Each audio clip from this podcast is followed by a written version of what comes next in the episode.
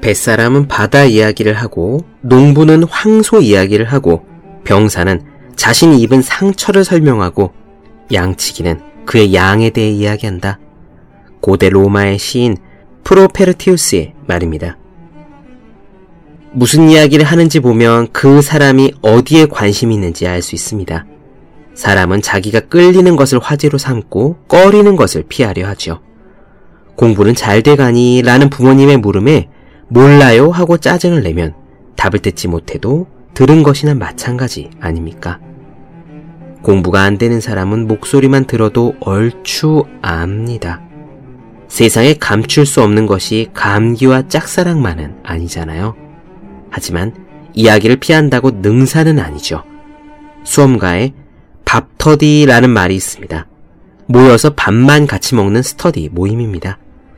밥을 먹으면서 억지로라도 공부 이야기를 주고받으면 자극이 유지됩니다. 행복해서 웃는 것이 아니라 웃으니까 행복해진다는 말 있지 않습니까? 그러니 억지로라도 공부 이야기를 해봅시다. 공부에 대한 수다도 공부입니다. 책상에 놓기만 해도 공부하고 싶어지는 365 혼공 캘린더 공부에 대한 수다도 공부다 의 한 대목으로 시작합니다.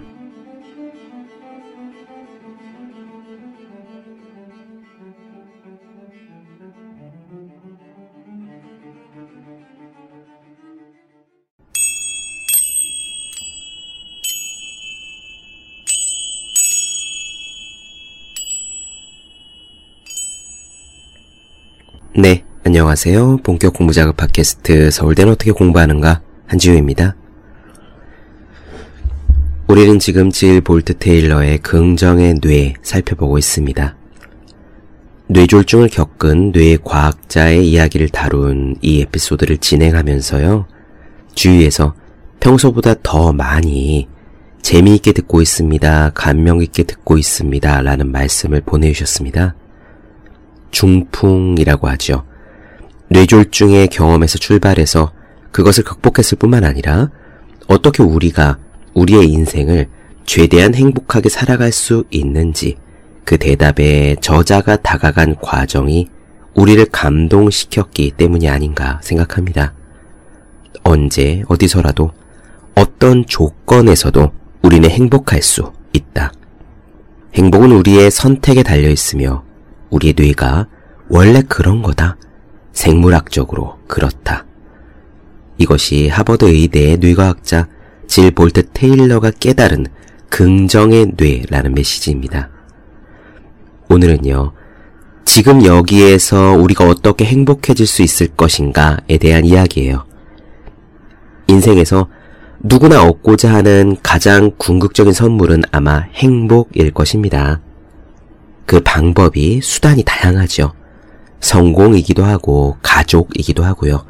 친구, 연인, 배우자 혹은 취미 활동일 수도 있습니다. 그 모든 것은 결국 우리가 행복하고자 추구하는 것들 아니겠어요? 그렇다면 지금 여기에서 당장 우리가 행복할 수 있는 방법이 있다면 그것은 궁극적인 질문에 대한 궁극적인 해답이라고 할 수 있을 거예요. 어떻게 하면 지금 여기에서 우리가 당장 행복할 수 있을까? 지금 이 시간, 바로 오늘 여러분들을 불행하게 만든 일들을 우선 한번 떠올려 보시죠. 걱정거리일 수도 있고, 가까운 사람과의 트러블일 수도 있고, 또 어렵지만 반드시 해야 할 공부나 사업일 수도 있겠습니다. 그 모든 불행에서 지금 당장 벗어나 행복을 느낄 수 있는 방법이 있다고 지금 하버드대 의대 뇌과학자가 자신의 경험을 통해 말하고 있는 거예요. 그 답이 무엇일까요? 제가 이 책에서 아주 감명받은 부분입니다. 테일러가 말하는 행복의 비결이란 그저 순간에 집중하는 거예요. 오늘 이야기를 들으시면 수많은 명상 서적에서 또 제가 이 방송에서 마이클 싱어와 류스케 스님과 심리학과 뇌과학과 데일 카네기와 찍센트 미하이와 2500년 전 붓다의 조언을 통해 들려드렸던 이야기들이 한치의 오차도 없이 반복된다는 걸 아실 겁니다. 조급한 마음을 내려놓을 것, 속도를 늦출 것, 그리고 지금 여기에서 just do it, 지금 하고 있는 이 일에 임할 것. 그러면서 시각, 청각, 촉각 등 지금 우리 오감에 그저 집중해 볼 것. 그렇습니다. 명상과 마음 챙김 수행 또는 불교를 포함한 다른 종교의 별 배경 지식이 없는 뇌과학자가 순전히 자신의 뇌를 과학적인 방법으로 재건해 가며 깨달은 내용들이에요. 이러한 부분이 저에게 커다란 임팩트였고 또한 신뢰를 주는 내용이었습니다. 명상을 왜 해야 하냐고 물으시는 분들이 계십니다. 사실 저도 20대 때에는 무언가를 얻기 위해서 예컨대요. 머리가 더 좋아지거나 집중력이 좋아지기 위해 혹은 몸이 건강해지기 위해 명상을 하려 했죠. 지금은 다릅니다. 명상을 틈틈이 하려고 하는 첫 번째 목적은 이거예요. 그냥 지금 당장 여기서 행복해지기 위해. 막연한 멘트 같지만 지금 걱정과 고통에 괴로워하시는 분들은 지금 당장 여기서 그 어떤 상황에도 불구하고 행복해질 수 있다는 것이 얼마나 귀한 것인지 이해하실 수 있을 거라 생각합니다. 질 볼트 테일러의 조언. 그럼 시작하겠습니다.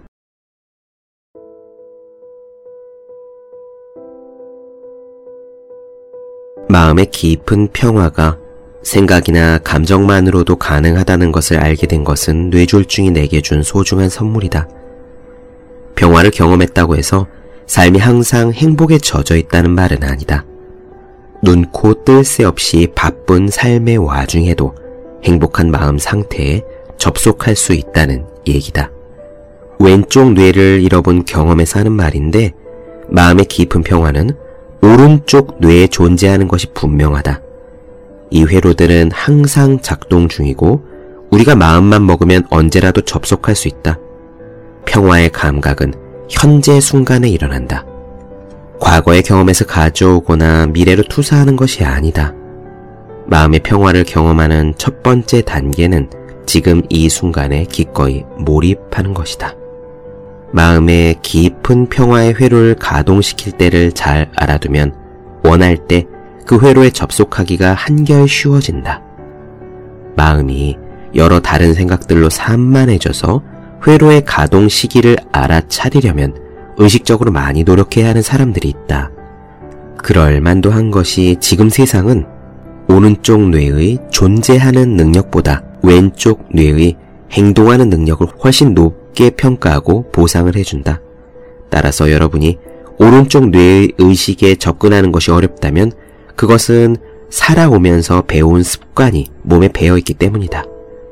그러나 이 말을 기억하도록 하자. 계몽이란 배움의 과정이 아니라 이미 배운 것을 버리는 과정 속에 있다.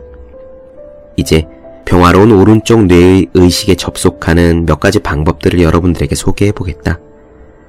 마음의 평화를 경험하려면 우선 내가 더 큰 존재, 즉, 나와 하나로 이어진 에너지와 분자들의 영원한 흐름의 일부라는 것을 기억해야 한다.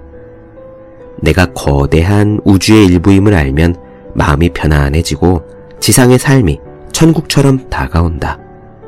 내가 우주와 한 몸인데 어떻게 그 한 부분인 내가 두려울 수 있겠는가? 왼쪽 뇌는 내가 언제든 목숨을 잃을 수 있는 연약하고 독립된 개인이라고 생각한다. 이게 왼쪽 뇌의 생각이다. 그러나 오른쪽 뇌는 내 존재의 중심에 영원한 삶이 있다는 것을 안다.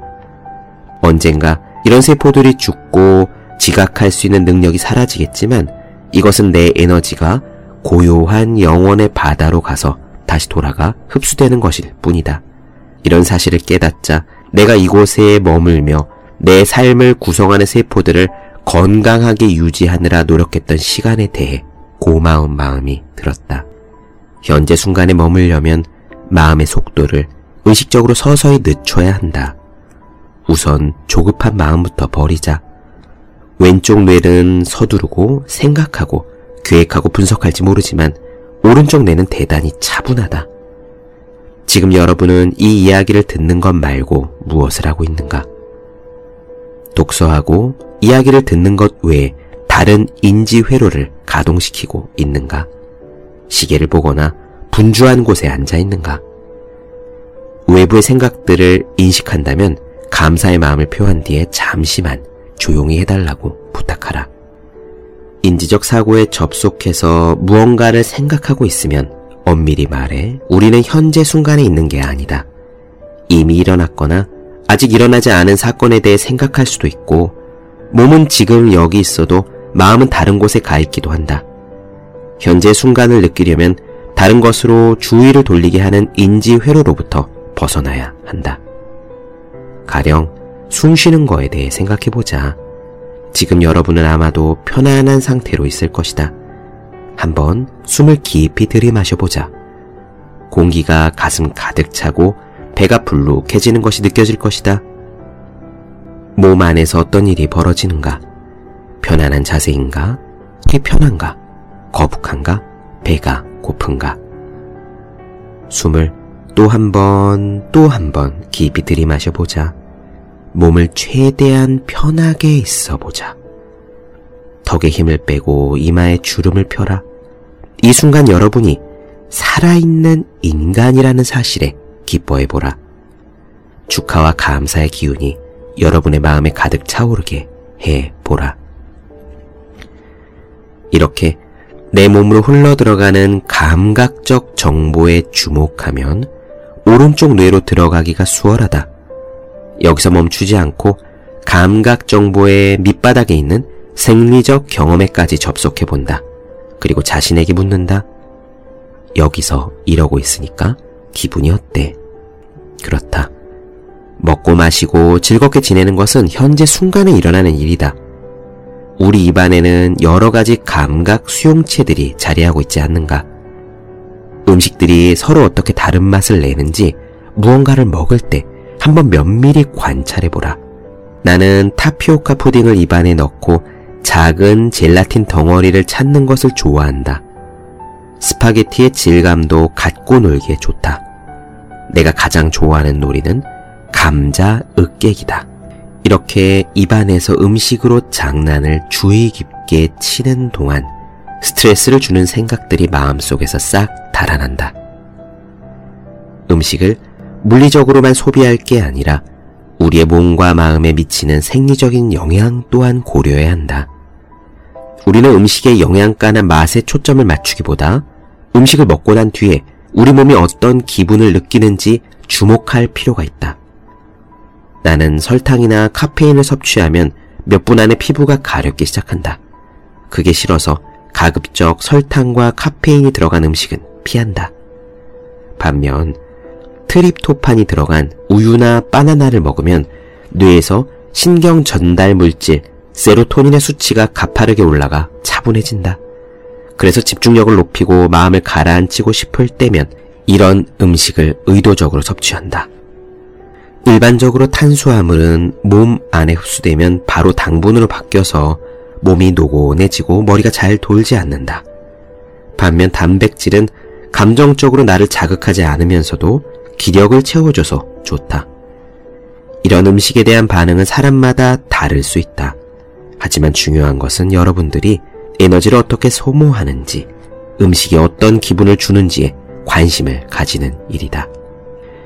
기분을 좋거나 나쁘게 만드는 가장 쉬운 방법은 코에 자극을 주는 거다. 극도로 예민한 사람에게는 현실 세계의 삶이 견디기 어려울 때가 있다.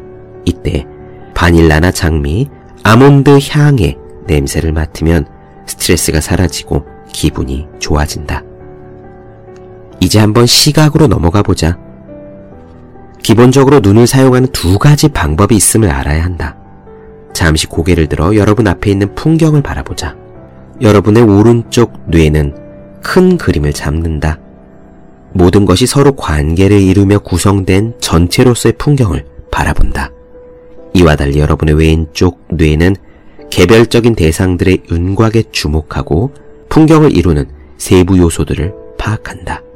산 정상에 올라 긴장을 풀고 앞을 바라보면 오른쪽 뇌는 열린 조망의 장대함을 받아들인다. 웅장한 전체 장관이 몸으로 느껴진다. 하지만 왼쪽 뇌는 완전 다르다. 특정한 나무들과 하늘의 색깔에 주목하고 특정한 새 소리를 분석한다. 이렇게 우리 뇌는 두 가지 방식으로 세상을 본다. 여러분이 좋아하는 음악을 분석하거나 판단하지 않고 그저 듣는 것도 지금 여기 몰입하기 좋은 방법이다. 소리에 감정과 몸을 다 맡겨보자. 리듬에 맞춰 몸을 살짝 흔들거나 가능하다면 춤도 춰보자. 체면 차리지 말고 음악의 흐름에 몸을 맡기는 것이다. 소리의 부재도 얼마든지 아름다울 수 있다. 나는 욕조 속에 머리를 완전히 담그고 귀를 틀어막아 소리 없는 공간 속에 들어가는 걸 좋아한다. 또한 몸에서 나는 꾸르륵 소리에 집중하고 세포들이 열심히 일하고 있는 것을 치하한다. 우리의 감각기관 중에서 가장 크고 다양한 것은 피부다. 치료의 관점에서 볼 때 감촉만큼 좋은 것도 없다. 다른 사람의 손을 잡는다든지, 털이 복슬복슬한 강아지를 만진다든지, 집에서 기르는 식물 등 뭐든 상관없다. 서로를 보듬는 행위가 우리의 몸에 주는 혜택은 서로 토닥거리고 쓰다듬거리는 일의 혜택은 이루 말할 수 없이 크다. 샤워기에서 떨어지는 물방울의 감촉만으로도 우리는 지금 여기 몰입할 수 있다. 감촉을 통해 지금 여기에 몰입하는 방법 가운데 내가 가장 좋아하는 것은 빗방울이다. 비 내리는 거리를 걸으며 비를 맞으면 다차원적으로 나를 자극할 수 있다. 얼굴에 떨어지는 빗방울이 오른쪽 뇌의 아름다움과 순수한 감정을 불러낸다. 마지막으로 직관이라는 주제를 다뤄보자. 나는 냄새를 맡거나 맛을 보거나 듣거나 보거나 만지지 못한다면, 즉, 감각적으로 확인할 수 없으면 존재 여부를 의심하는 사람들이 많다는 걸 안다.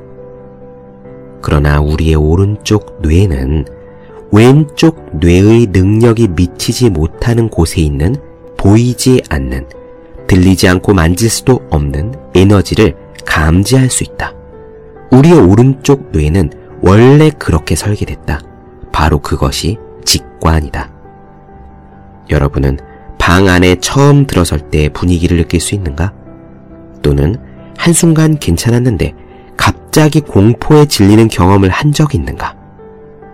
우리의 오른쪽 뇌는 이러한 미묘한 에너지를 직관적으로 감지할 수 있게 만들어졌다. 나는 뇌졸중 이후로 사람들과 장소, 사물이 내게 보내는 에너지에 주목하면서 살아왔다. 오른쪽 뇌의 직관적인 지혜를 듣기 위해서는 왼쪽 뇌의 제잘거리는 이야기의 흐름에 휩쓸리지 않아야 했다. 나는 왜 내가 어떤 사람에게는 마음이 끌리는데 다른 어떤 사람에게는 저항감이 느껴지는지 또 어떤 상황에는 몸이 저절로 끌려가는데 다른 어떤 상황에는 왠지 하기 싫은지 파악하려 하지 않는다. 그저 내 몸이 하는 말에 귀를 기울이고 나의 본능을 무조건 믿는다. 이것은 오른쪽 뇌가 가르쳐주는 것이기 때문이다. 동시에 내 오른쪽 뇌는 우리에게 무언가 원인이 있다면 그에 따른 결과가 있다는 것, 즉 인과가 있다는 사실을 이 세상에는 한치의 인과의 오차가 없다는 사실을 전폭적으로 지지한다. 이 세상에 존재하는 모든 것이 서로에게 영향을 주고받는 에너지로 가득 찬 세상에서 이렇게 직관의 메시지를 주는 오른쪽 뇌의 통찰을 무시하는 것은 철없는 행동이다. 오른쪽 뇌는 큰 그림을 본다. 모든 것이 연결되어 있다는 사실을 오른쪽 뇌는 안다. 우리가 어디에 있든 말이다. 그래서 내가 여러분을 생각하거나 여러분에게 좋은 기운을 보내거나 여러분을 위해 기도하면 나는 내가 가진 에너지를 실제로 여러분에게 보내는 것이다. 여러분을 위해 명상하거나 여러분의 상처에 손을 올리면 내가 가진 에너지를 여러분을 위해 쏟는 것이다. 기치료, 풍수, 침술, 기도 같은 것이 어떻게 작용하는지는 의학적으로 과학적으로 여전히 풀리지 않은 수수께끼다. 왜 그럴까? 그것은 우리의 왼쪽 뇌와 과학이 오른쪽 뇌가 가지고 있는 타고난 기능을 아직 따라잡지 못했기 때문이다. 하지만 나는 우리의 오른쪽 뇌가 에너지를 직관적으로 파악하고 해석하는 방법을 원래부터 완벽하게 알고 있다고 믿는다.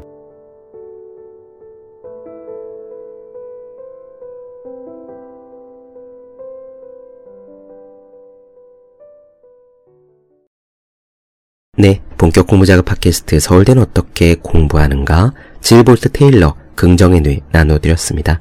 더 많은 이야기가 궁금하신 분들 질문사항 있으신 분들은 제 네이버 블로그 생의 즐거운 편지 다음 카카오 브런치 한재우의 브런치 인스타그램에서 해시태그 서울대는 어떻게 공부하는가 또 유튜브 서울대는 어떻게 공부하는가 검색해 주시면 좋겠습니다.